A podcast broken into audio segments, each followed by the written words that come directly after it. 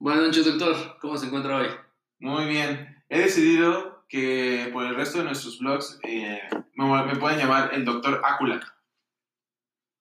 Perfecto, yo sigo siendo el doctor Willy. Es un placer estar esta, esta madrugada con usted. Decidimos cambiar el horario eh, por una razón específica. Claro que sí, siendo las dos treinta y siete de la noche, nos vamos a la madrugada. Es que, pues como comprenderán, muchachos, estamos todavía con los estragos del cambio de horario y todo esto, pero nos vamos adaptando rápidamente. ¿No es cierto, doctor Willy? Así es, sí, la idea es adentrarnos lo más posible en el tema y, y lograr que ustedes se sientan lo más identificados posible con lo que les estamos contando, por lo que decidimos que grabarlo a las dos treinta y siete de la mañana sería el, eh, lo más adecuado para, para lograr un contenido más sincero y más, más real. Claro, sí. Recuerden que todo en la vida es contexto, ¿no? Y vamos a, a través de eso hablar un poquito. Entonces, este, nuestro tema de hoy tiene que ver con estas altas horas de la noche, tiene que ver con lo que se esconde en la oscuridad y lo que surge a través de, de ella, ¿va? Eh, entonces, comenzamos, chicos. Vamos a hablar hoy sobre las cuestiones de todos estos desarrollos de la mitología y de las, las leyendas, cómo se va eh, filtrando todo el conocimiento de las sociedades hacia las futuras generaciones a través de los relatos, de las historias, de los mitos y las leyendas. Por ejemplo, si nosotros observáramos o analizáramos nuestra sociedad, doctor Willy, ¿qué mitos o, qué, o, o sí, alguna historia que le venga a la mente representativa? Pues lo, lo primero que se me viene a la mente es precisamente la idea de, de lo que implica la hora y cómo esto puede afectar lo, lo que puede suceder alrededor de ella, ¿no? Eh, eh, por ejemplo, se, se cuestiona, ¿no?, esta, esta idea un poco extraña, un poco bizarra de que a las tres o a las tres y media de la mañana, dependiendo justamente de, de la creencia, es, es la hora en la que más cosas suceden, ¿no? Pero... ¿Y sabes qué? Siempre me he preguntado... Dicen que a las tres de la mañana o a las tres treinta, ¿no? Es la hora del diablo. Uh-huh. Y yo digo, a ver, güey, ¿tres treinta horario de verano o tres treinta horario regular, güey? Exacto, ¿no? O sea, si yo estoy ahorita aquí y alguien en Monterrey nos está escuchando, en Ciudad Juárez nos está escuchando, o sea, es... Ya, ya, ya llegó el diablo y se nos está aguantando, o está aquí primero, o, o está checando sus, sus horarios, el güey es, bueno, espérame, ya, ya se me hizo tarde para ir a, para ir a espantarlos allá, ¿no? Aguanta, el... dejar... un camión para irme para allá. Es el Santa Claus de la maldad, ¿no? O sea, sí, o sea, fíjense, ¿no? Es, es bien curioso porque, pues todo esto, esa, esa historia, todos la conocemos, ¿no? no bueno, es, yo creo que es muy poca la gente que no ha eh, escuchado o que la hayan querido espantar, ¿no? Con estas cuestiones. Pero, ¿por qué, por qué sale o por qué está enmarcada dentro de las tres de la mañana, tres treinta?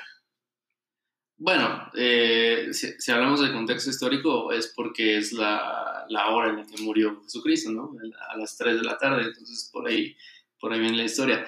Pero a mí lo que es más interesante es cómo simplemente se ha adoptado, sobre todo creo que por un modelo de, de películas de Hollywood, ¿no? Que es eh, de donde viene toda esta, toda esta cuestión de, de lo paranormal, de lo maligno, de lo diabólico, etcétera, y que no, no lo han mostrado de una manera muy visual, que va mucho más allá de lo que podría llegar a ser lógico para nosotros, incluso como creencia, porque se enfoca más en, en una manera de cómo represento visualmente algo que te pueda espantar y no cómo represento algo que tenga un significado histórico, que tenga un significado cultural, ¿no? Es, me, me enfoco más en, en hacerlo de la forma más eh, explícita posible, eh, aunque no, no tenga ningún sentido, pero trato de que sea algo que recuerdes de manera visual, ¿no? Es, es lo más interesante, ¿no? Que, que el, el enfoque es visual cien por ciento y todo lo que está alrededor pierde peso. Uh-huh, sí, y es por ejemplo cuando dicen, ¿no? También desde una explicación como más religiosa, que los, las tres de la mañana representan la Trinidad negada, ¿no? Entonces también, pues como dices, ¿no? O sea, ¿cómo voy a representar o cómo voy a hacer que estos elementos se impregnen en la, en la conciencia social y en la conciencia del individuo, ¿no? Porque, pues, si podemos observar, todos los individuos, bueno, una gran mayoría, ajá, cuando surgen estas historias, pues, la, la religión dominante, el cristianismo, ¿no? Entonces, pues, a través de estas historias se va permeando lo correcto y lo incorrecto también. Una vez más vemos cómo es la manipulación o la significación de bueno o malo, eh, posible o imposible, hazlo o no hazlo, y así. Pero aquí lo, lo más interesante es cómo creo que conforme va avanzando el tiempo nos damos cuenta de, de lo poco probable que es, pero seguimos teniendo una fascinación hacia todo este tipo de eventos, ¿no? Seguimos teniendo una fascinación hacia este tipo de películas, por ejemplo, hablando de, eh, de Hollywood, cómo nos siguen vendiendo la misma historia una y otra y otra y otra vez, y la seguimos consumiendo, porque a pesar de que hay una gran parte de nosotros que, que llega a dudar de lo que estábamos viendo, de que llega a dudar de la veracidad de lo que estamos, eh, de lo que estamos siendo partícipes, seguimos consumiéndolo, ¿no? O sea, esa parte del morbo que, que tenemos como seres humanos nos sigue llevando a, a estar ahí una vez y otra vez y otra vez. Y nos cuentan la misma historia, simplemente le cambian el nombre a los personajes y lo seguimos consumiendo. O sea, le seguimos dando nuestro dinero de una manera, pues, bastante, eh, bastante, ¿cómo lo puedo decir? Como de ganado, ¿no? Exactamente, no, no nos interesa como, ¿sabes qué?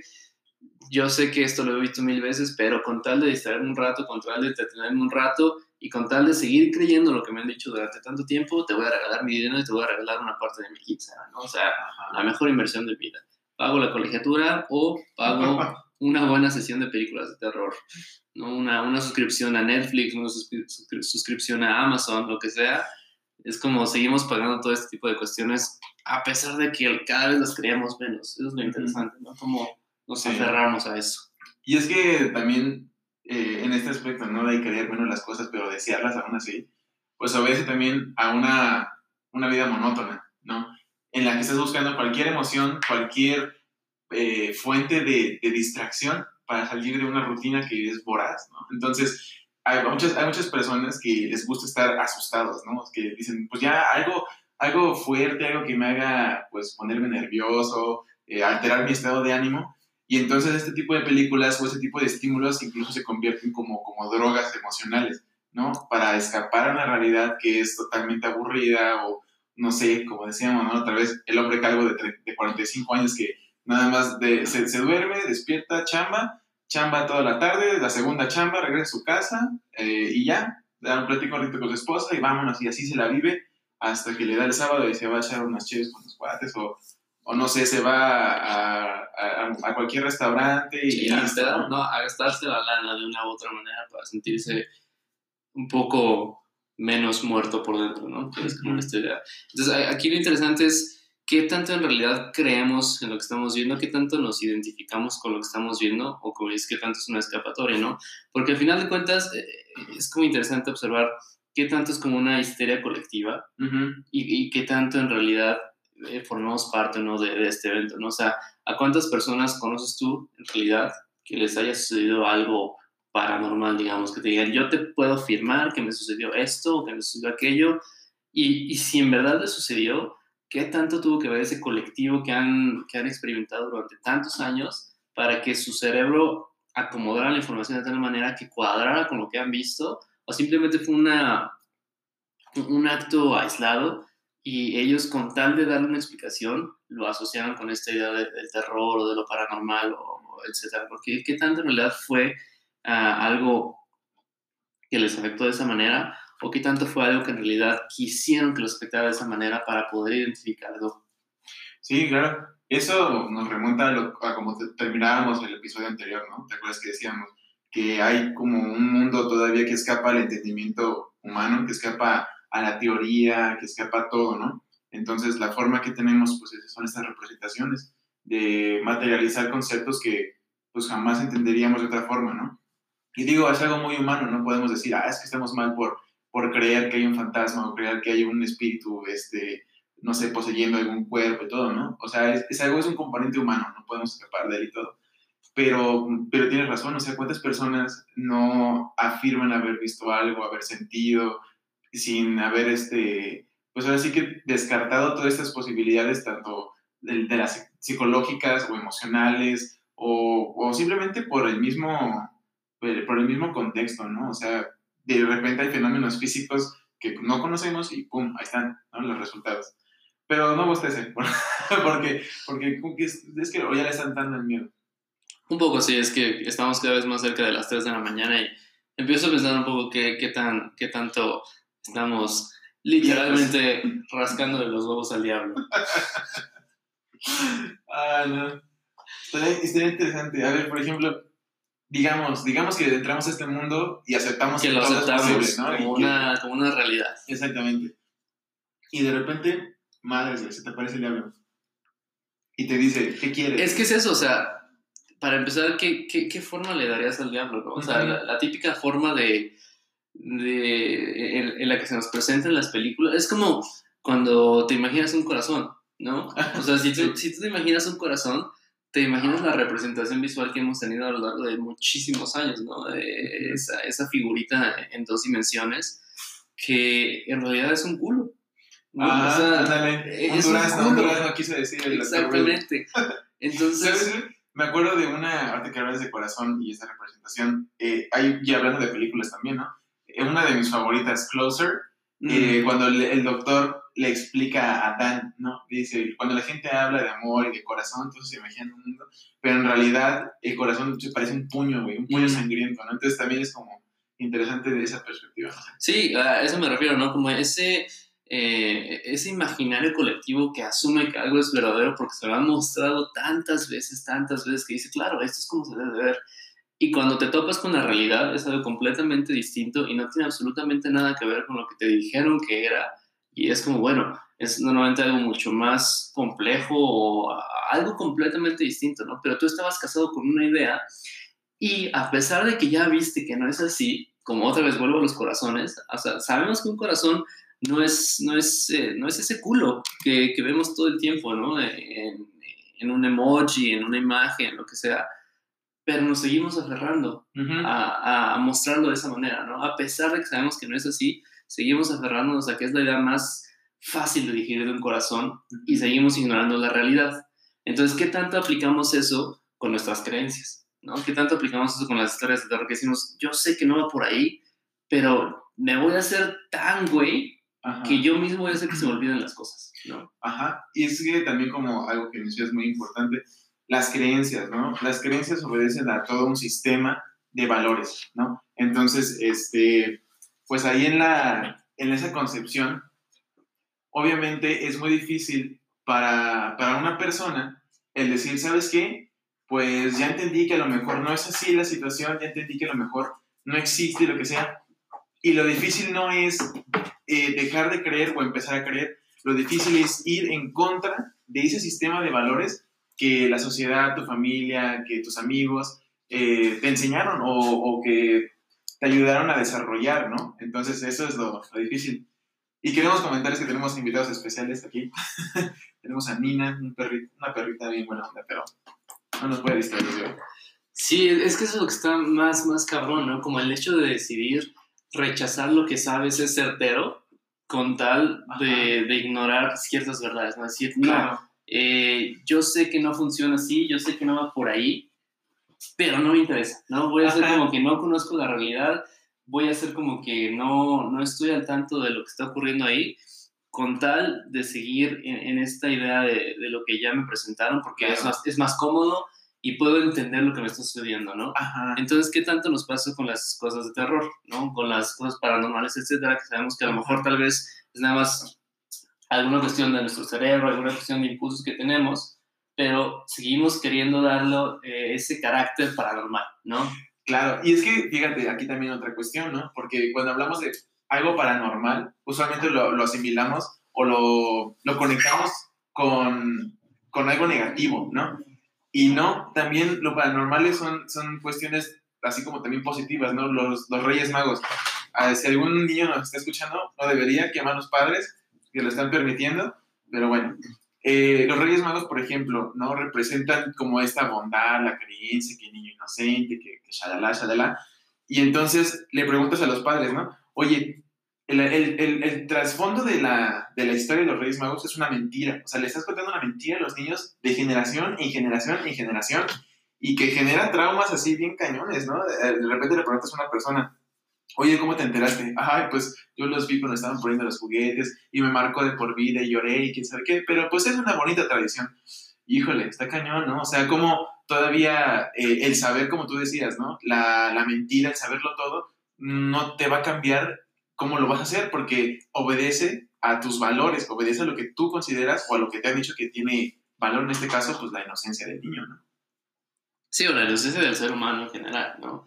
Que, que muchas veces puede ser cuestionada, pero también por ese temor que creo que puede llegar a ser incluso condescendiente, ¿no? De uh-huh. esta persona, este niño, esta, esta mujer, lo que sea, este hombre, no está preparado para la verdad. Ah, eso está bueno. Entonces, yo como ser, eh, ser superior... Ser, el ser, el ser superior eh, le voy a evitar ese dolor, ¿no? Porque yo, yo estoy más cabrón que lo que ella, entonces yo conozco Ándale. más las cosas y le voy a evitar ese, ese momento doloroso con una mentira, y después esa mentira la voy a tener que tapar con otra mentira, y luego esa mentira con otra mentira, y así sucesivamente, hasta que un día la persona entre en un conflicto enorme, ¿no? Decir, bueno, todo lo que me has contado no tiene ningún fundamento, entonces ya no sé ni para dónde ir, ni siquiera entiendo por qué lo hiciste en un principio, ¿no? O sea, ni siquiera entiendo por qué no me diste eh, el lugar que me correspondía para analizar las cosas desde mi perspectiva, y por qué entendiste que tú eras como esa, eh, ese ente tan uh-huh. superior, ¿no? Que, que tenía la, la capacidad de esconderme las cosas porque solo tú entendías lo que era correcto, lo que era apropiado para mí. Uh-huh. Exactamente. Y entonces eso, pues es como si tomáramos, digamos, las creencias como el, el papá, ¿no? Y como las instituciones nos cuentan las cosas de una manera y nosotros decidimos creerlas.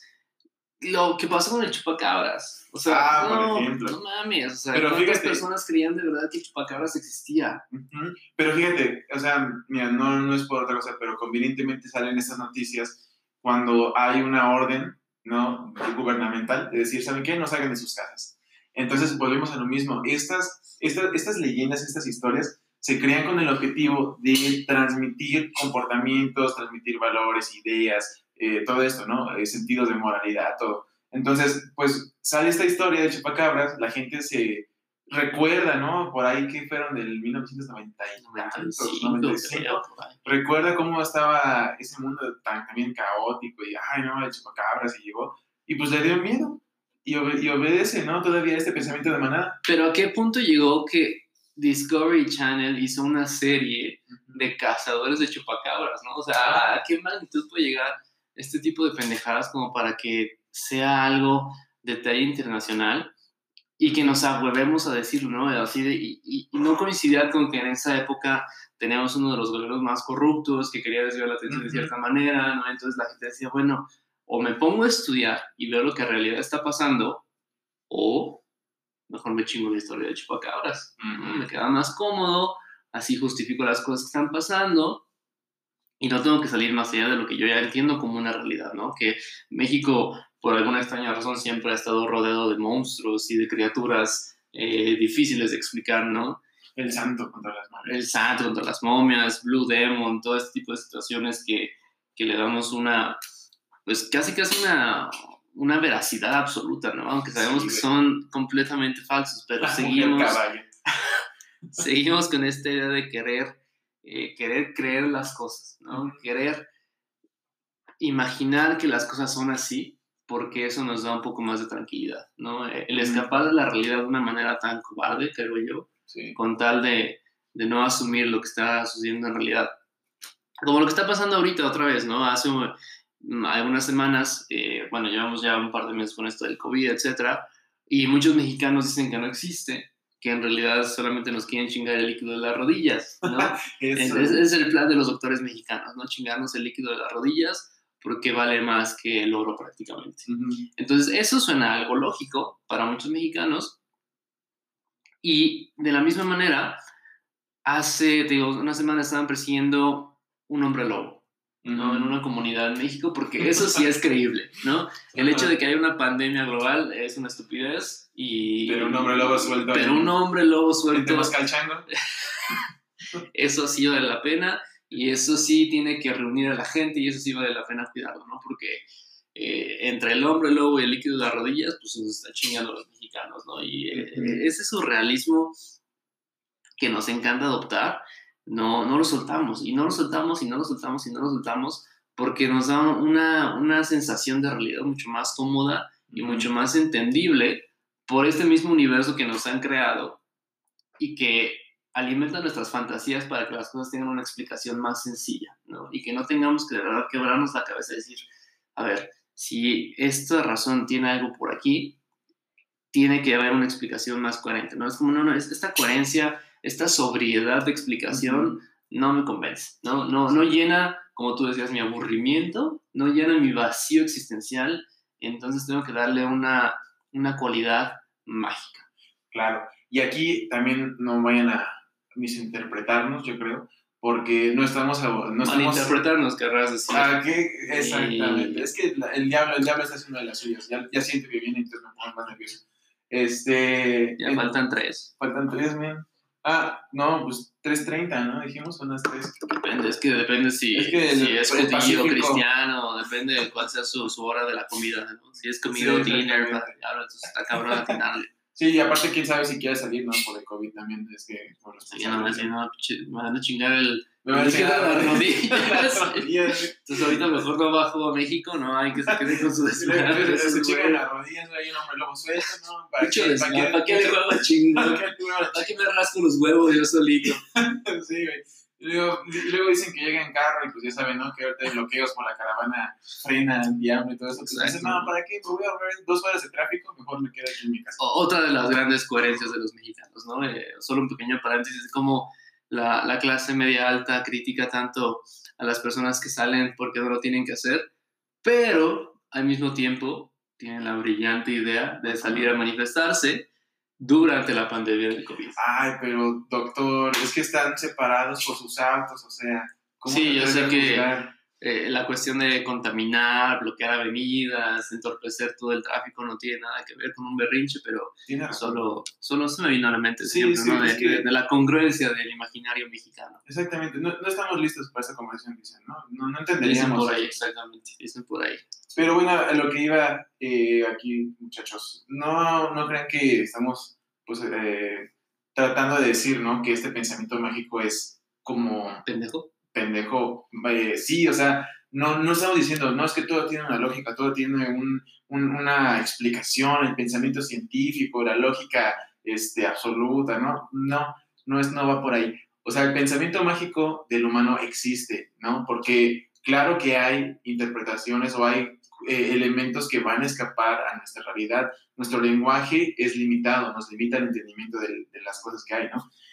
Pero, o la gran diferencia aquí es que hay historias que deben de ser corroboradas, ¿no? Es, por ejemplo, si hablamos de la historia del mito del más allá, no lo podemos corroborar. Entonces, quien venga y te convenza... pues está bien, porque no hay cómo corroborarlo, pero si una persona llega y te dice, es que hay un hombre lobo por aquí, mira, vamos a buscarlo, porque eso, tienes chance y tienes las herramientas para poder eh, poner en tela de juicio ese argumento, buscar evidencia, este, pues ahora sí que eh, armar tu propio criterio y, y, y tener la experiencia de ir a buscar si quieres a tu hombre lobo y darte cuenta que en realidad no existe y que no te van a quitar las rodillas y que el diablo no llega a las tres y media porque... Bueno, como, como cosa curiosa, justo ahorita agarré el celular, abrí Instagram y lo primero que sale... ¡Oh, no! Es la, la, un dibujo, no es una imagen como tal, es un dibujo de un diablo. No. no o Pensamiento sea, mágico. ¿Cuáles son las posibilidades de que abras cualquier red social y la primera imagen que te salga? O sea, digo, no, no es como un diablo eh, amenazante, sino es como más un, un contexto artístico, pero, otra vez, ¿cuáles son las posibilidades de que agarres el celular y sea lo primero que salga? Bueno, pues, pues fue, un, fue un gran episodio, creo que tenemos que terminar, tengo que ir a mi casa. ¿Cuáles son las posibilidades? Es que, no hombre, está canijo, ¿eh?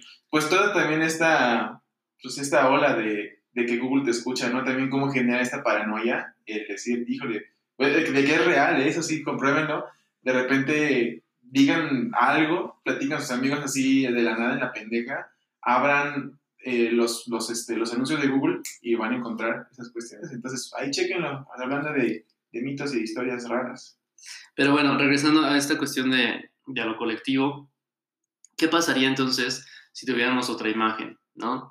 Eh, ¿Qué pasaría si, si en vez de un diablo tuviéramos una imagen más agradable de las cosas paranormales, digamos, no que fuera una, una sensación agradable, un, un recuerdo o una situación que, que se pudiera disfrutar. También lo viviríamos de esa manera o seguiríamos teniendo como esa cuestión relacionada al miedo.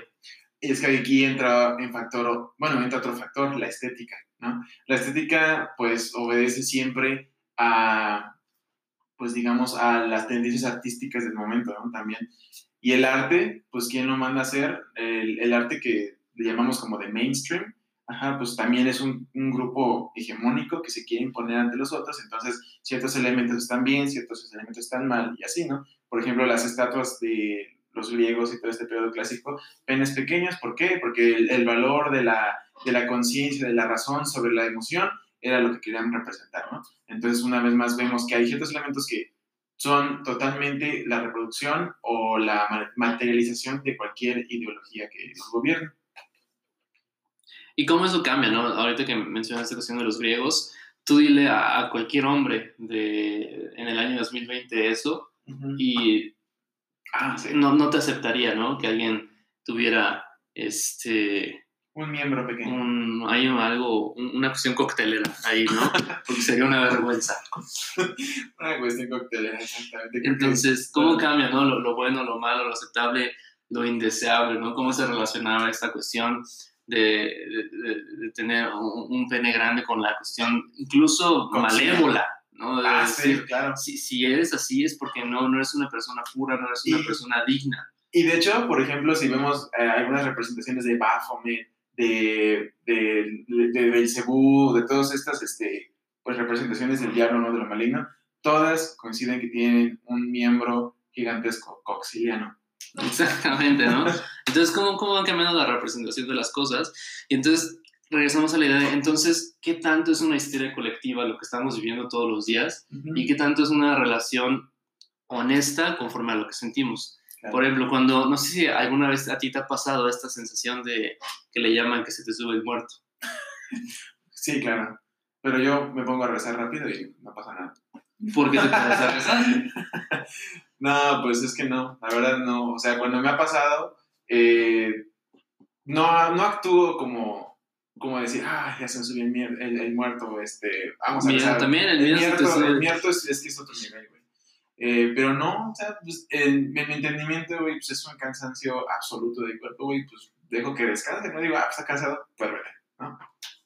Exacto, entonces la, a lo que me refiero es, si tú no hubieras escuchado esa teoría de que se te sube el muerto y te pasara algo así, ¿te daría miedo? Sí, pues sí, obviamente. ¿Por qué? ¿No? ¿Por qué tendría Porque... que darte miedo si es como... si te duele la cabeza, y ah, alguien te dijera que cuando te duele la cabeza claro. es porque tienes un diablo en el cerebro que está tratando de salir, ¿no? Entonces imagínate, es, o sea, a eso me refiero, ese tipo de histeria, que te han convencido tanto de una cosa, uh-huh. que de verdad la, la, la asumes como verdadera. Sí, pero a eso voy, que por ejemplo, ¿no? Nosotros nos, nos enseñaron de cierta forma, ¿no? En mi, en mi casa, por ejemplo, fue una formación cristiana, ¿no? Católica. Entonces, mi primer referente, pues es eso, ¿no? Si te sube el muerto, hay un espíritu por ahí rondando, ¿no? Entonces, te va a dar miedo porque inconscientemente, o es lo único que conoces, nada más. Y no podemos juzgar a las personas, por eso les decimos que el pensamiento mágico no es un pensamiento de personas débiles o faltos de conocimiento, nada. Es simplemente lo que tienen, son las herramientas con las que cuentan en ese preciso momento de su vida, ¿no?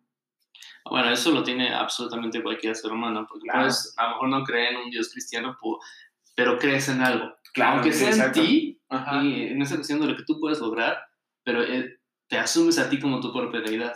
Sí, entonces sigue exacto. siendo un pensamiento mágico, ¿no? No te asumes a ti nada más como una cuestión orgánica, ¿no? Te asumes a ti como alguien que va más allá y que busca una trascendencia. Sí, entonces, claro. el, el pensamiento mágico es, es inevitable en el ser humano, ¿no? Porque tienes que darle sentido a tu existencia, de uh-huh. una u otra manera, pero tienes que darle, ya sea mediante alguna religión, mediante alguna idea espiritual, mediante alguna idea intelectual, como tú lo quieras nombrar, pero tiene que haber ese pensamiento mágico, ¿no? Que a veces se dice que lo intelectual no se puede relacionar con lo mágico, pero es completamente falso, ¿no? O sea, siempre hay una parte de, de lo mágico en lo intelectual porque estás eh, asumiendo que hay ciertas cosas que no puedes tener en este momento y que se pueden convertir en reales. Sí, claro. Sigue siendo una idea, una idea mágica. Es toda la oscuridad, ¿no? Eh, algunos autores... y digo algunos autores porque no me acuerdo de cómo se llama. Esa, esa, acuérdense, muchachos, cuando no se acuerdan del autor, digan, algunos autores lo mencionan, y este, habla en su libro de antropología y, y acción educativa, no recuerdo bien el, el nombre del autor, pero precisamente hace referencia a todo lo oscuro, como el conocimiento no está en la luz, no está en lo que ya sabemos. El conocimiento está en lo que no sabemos, en, en la oscuridad. Chicos, van a encontrar aquí un corte en el blog. No es mamada, no me dejará mentir el doctor Willy. Justamente cuando estábamos explicando ciertas cosas, vimos la imagen de este señor diablo y vimos el reloj y todo. Se nos cortó el pinche blog. Exactamente, fue justo cuando eh, estábamos hablando de, de la imagen que había encontrado en Instagram. Hubo un corte, pero aparte fue un corte preciso. Sí, o sea, o sea, no, no nos cortó que... la idea, simplemente nos cortó la grabación. Eh, pero bueno, eh, es algo curioso. Una vez más, tal vez fue una, una cuestión técnica, tal vez no. Uh-huh. Pero vez. Solo queremos mencionar que pasó ahí algo interesante. Sigamos. Disculpen, muchachos, tuvimos una falla técnica. El diablo anda por aquí. Casualmente son exactamente ya las tres de la mañana, entonces puede, Oigan, sí. puede que haya sido algo por ahí. Pero bueno, retomando la idea. Retomando la idea, teníamos que... Les explicaba que, pues este autor, que no recuerdo cómo se llama él, pero nos dice, ¿no? Todo el conocimiento no está en la luz, no está en lo que ya se sabe, obviamente. El conocimiento está en lo que no podemos acceder y en lo que nos da miedo porque es lo oscuro. Y fíjense, esto es muy importante. ¿Qué, qué nos han enseñado, no? Lo malo es la sombra, lo malo es lo negro, eh, lo desconocido, todo esto siempre tiene connotación negativa, siendo que no, no es nada, no es nada más que ausencia, esa, de. ausencia de algo, ¿no? No significa que no haya, que no haya algún elemento, sino es la, la ausencia de las características que yo conozco, que yo ya puedo apropiar. Pero aquí lo, lo que creo que vale la pena analizar es como, cómo es esta, esta cuestión de, de lo que yo puedo apropiar ha evolucionado conforme a la psicología humana, ¿no? En todos los años que tenemos de, de existir. Y como siempre ha habido esa necesidad de una figura autoritaria, por ejemplo, uh-huh. que sea una guía, ¿no? Desde, desde el politeísmo hasta ahorita lo que tenemos con este monoteísmo tan dividido, como siempre tiene que haber alguien que nos diga cómo hacer las cosas. Uh-huh. O sea, siempre tiene que haber una figura paterna, digamos, que te tiene que castigar, aunque tenga cualidades en teoría perfectas, pero castiga y se enoja y reprime y divide. Entonces, esta cuestión también, ¿alguna vez crees que pueda llegar a desaparecer de la naturaleza humana? ¿No es esta figura de, un, de, un, de una figura todopoderosa? No, no creo. ¿Sabes por qué? Porque tenemos que echarle la culpa de nuestras acciones a, a alguien, güey. Así o sea, el, el ser humano es tan cobarde, tan marica, uh-huh. que nunca va a tener los huevos de decir, sí. ¿sabes qué? Yo lo hice... Y, y fíjate, yo, yo acepto las consecuencias de lo que estoy haciendo. Tan sencillo como esto, güey, mira. Los humanos dicen, si la cagué es porque alguien, ¿no? Y también cuando consigues algo chido, eh, tiendes a, de, a demeritar tu logro, güey, ¿no? O sea, cuando te, alguien le dice, oye, güey, tu casa está bien chida, qué bueno. No, pues sí, humildemente, ¿no? Mm. Tu carro te costó un buen, qué chido que te lo compraste. Sí, sí, es que estuve ahorrando, güey. O sea, como que no, no aceptas, güey, o no se acepta en colectivo tanto lo que provocas como lo que haces, güey, ¿no? Entonces siempre es como, eh, este dinero que tengo, esta carrera, esta buena vida, no me la merezco yo, más bien hay una entidad superior que me la dio, ¿no? Entonces siempre va a existir esa figura porque no somos capaces de reconocer nuestros logros, nuestras capacidades y habilidades, y así también somos incapaces de eh, hacer frente a nuestras consecuencias. Sí, sí, o sea, lo, los beneficios también tienen que ser de alguien más, no tiene que haber claro. un, un, un porqué externo. Y, y esa cuestión de... Yo la, la, la he leído como un... No sé qué opinas tú. Un suicidio. Un suicidio intelectual, ¿no? Decir, ¿sabes uh-huh. qué? Todo lo que yo piense, en realidad no importa. Uh-huh. ¿No? Todo, todas las cuestiones que yo pueda llegar a resolver por mí mismo eh, no son nada porque tengo que... Tengo que, digamos, responderle a alguien más. Entonces, aunque yo sepa que algo no es correcto, me da huevo, ¿no? Y digo, no, no, no, la neta, tengo que sacarme esta idea de la cabeza, tengo que sacarme la idea de que la homosexualidad no es algo malo, ¿no? Tengo que sacarme la idea de que abortar no es algo malo, ¿no? Porque uh-huh. tengo que seguir entregándole respuestas a alguien más que me dice que eso está mal. Sí, entonces, claro, tengo que hacerse la de Pedro Gatel. Exacto, no, tengo que, tengo que, este... Eh, escribir mi apodo con W y decirme la abuela, a pesar de que sé que es una estupidez, pero con tal de acercarme a la raza, ¿no? Mm. Con eso puedo hacer las cosas bien. Entonces, sí. ¿Por qué? Porque siempre tenemos que que, que rendirle cuentas a alguien. O sea, ¿por qué, por qué sí. es esa como cuestión de, de, no, de no autoridad del ser humano? O sea, claro. ¿Hasta qué punto somos capaces de lo que hoy vimos, ¿no? Con una empresa privada eh, llegar a la Estación Espacial Internacional, pero al mismo tiempo no podemos tomar una decisión tan sencilla en nuestro, en nuestro día a día, ¿no? O sea, eh, ¿cuál es el balance para las personas, para, para esta cuestión tan avanzada intelectualmente que tenemos, pero tan retrógrada psicológicamente que tenemos? Pues sí, es que más bien también eh, hay que ver, ¿no? Esta cultura de la hegemonía, o más bien las culturas hegemónicas que se imponen, ¿no? Los grupos que despiertan a, ante esta naturaleza humana, ¿no? Que es tan, tan fácilmente manipulable, este, muy programable, son los grupos que tienen esas ventajas sobre el, pues el colectivo, ¿no? Entonces también es, como habíamos dicho, es algo que viene desde hace mucho, desde muy, muy atrás, y se implantó. Simplemente, por ejemplo, me voy acordando ahorita, ¿no? Platicando de la, de la simbología y cómo se crean estos como imágenes, ¿no? Y representaciones de lo bueno y lo malo. Pues, ¿qué pasó, por ejemplo, con eh, Dante Alighieri, ¿no? Y su, y, su, y su libro de la Divina Comedia. Pues este cuate lo hace y la iglesia aprovecha, ¿no? Los elementos y de repente, ¡pum! Donde antes no había cielo, ahora ya lo hay. Y ¡pum! Hay un infierno y hay un purgatorio. Y entonces, una vez más, vemos que el hombre, pues, lo manipulan o le, o le, le, le, le, le implantan una imagen de lo que debe, de lo que hay, sin, sin en verdad saber, ¿no? O sea, sin nada, pero la tomas, la tomas porque es más fácil decir, ah, pues si me porto bien, voy a gozar en el paraíso, y si me porto mal, pues ya ni modo, porque de todas maneras ya, ya estoy en el infierno. Entonces también justifica y da todo, da, da validez a tu acción, güey. Sí, es como, pues, no hay nada en realidad que yo pueda decidir por mí mismo, uh-huh. Entonces simplemente escojo un camino que ya está trazado para mí, ¿no? Uh-huh. Pero siempre es esa cuestión de, yo no fui. Yo no fui, así es la regla, así es la norma, entonces yo, yo simplemente estoy respetando esa, esa norma de lo que puede uh-huh. o, o no ser alguna situación, ¿no? Uh-huh. Entonces, ¿no, no, ¿no se te hace cobardía eso? Pues más bien, bueno, mi perspectiva, ¿no? No creo que sea cobardía, sino simplemente es una falta de curiosidad, güey, ¿no? Una falta de, de, así está el mundo y ya, que se quede así.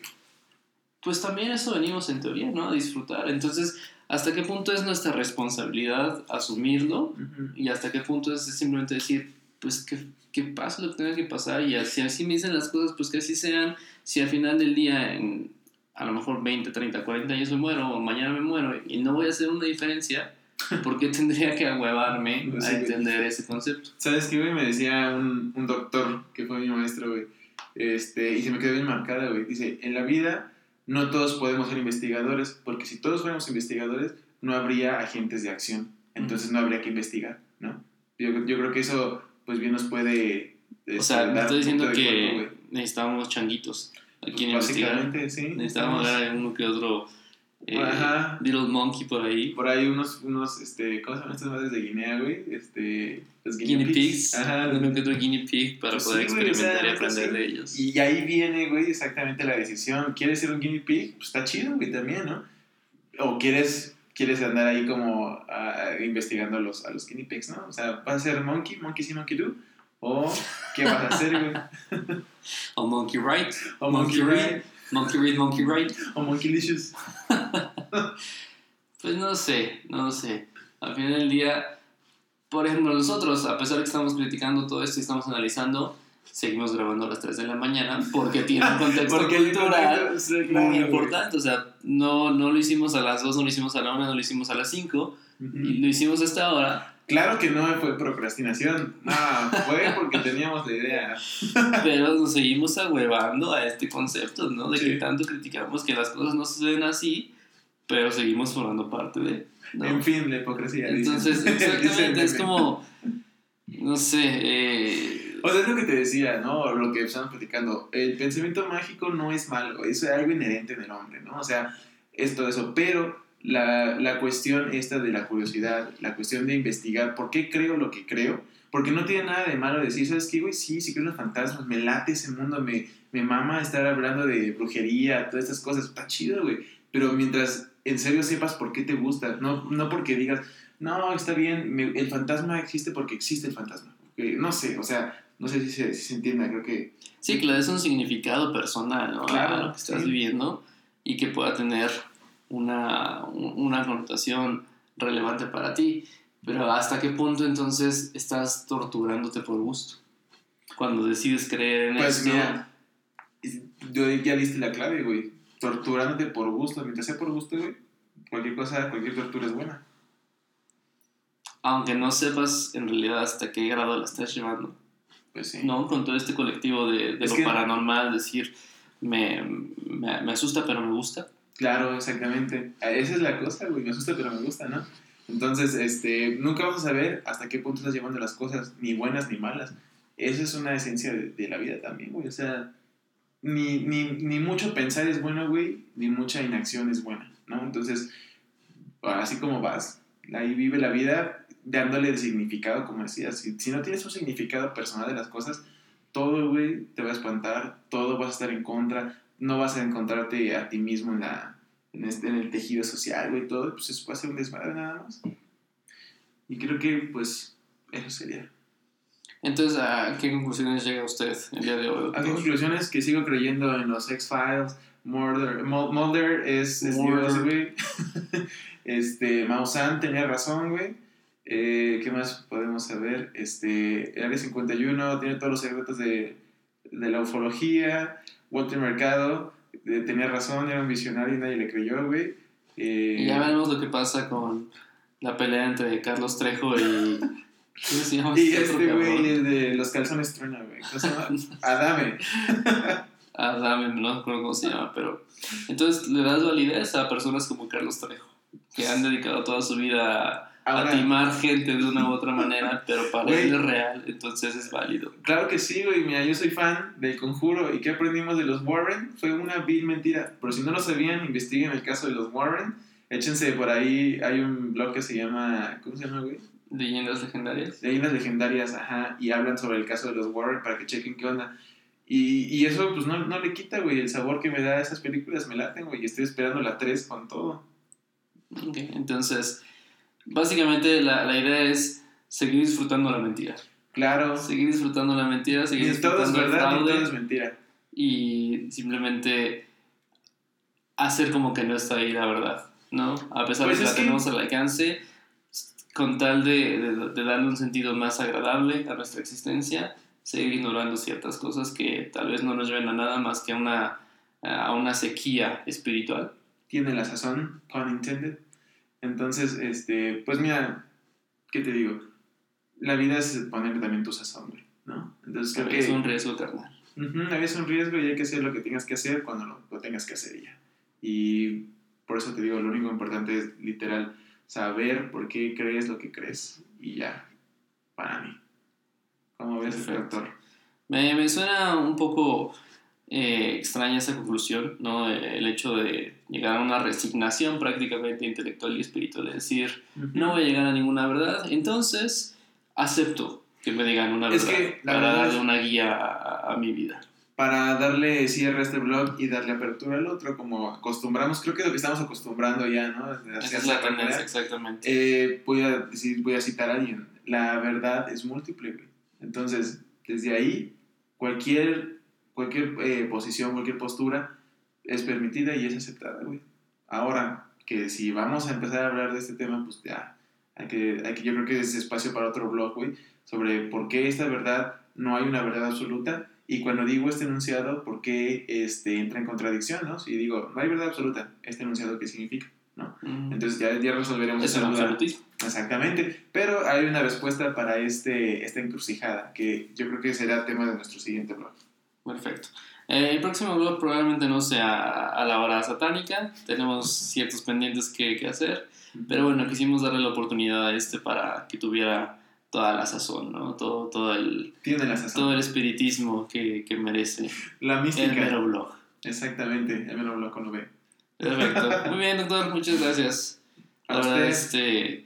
Muy interesante eh, las aportaciones. Interesante, aprendí muy poco de usted el día de hoy, pero yo sé que usted aprendió mucho de mí, como siempre. Claro, claro. Aprendimos a que no se la pasa leyendo este, noticias ahí raras, bizarras, inservibles en internet. Y qué bueno que tiene para pagarse internet. Exactamente, ¿no? Recuerden que Eh, esa distinción es importante. Eh, desafortunadamente, si eres pobre, pues no puedes estar en, no este, puedes blog. Estar en este blog, ¿no? Muchas gracias, muchas gracias a todos y nos vemos la próxima semana en el mero blog.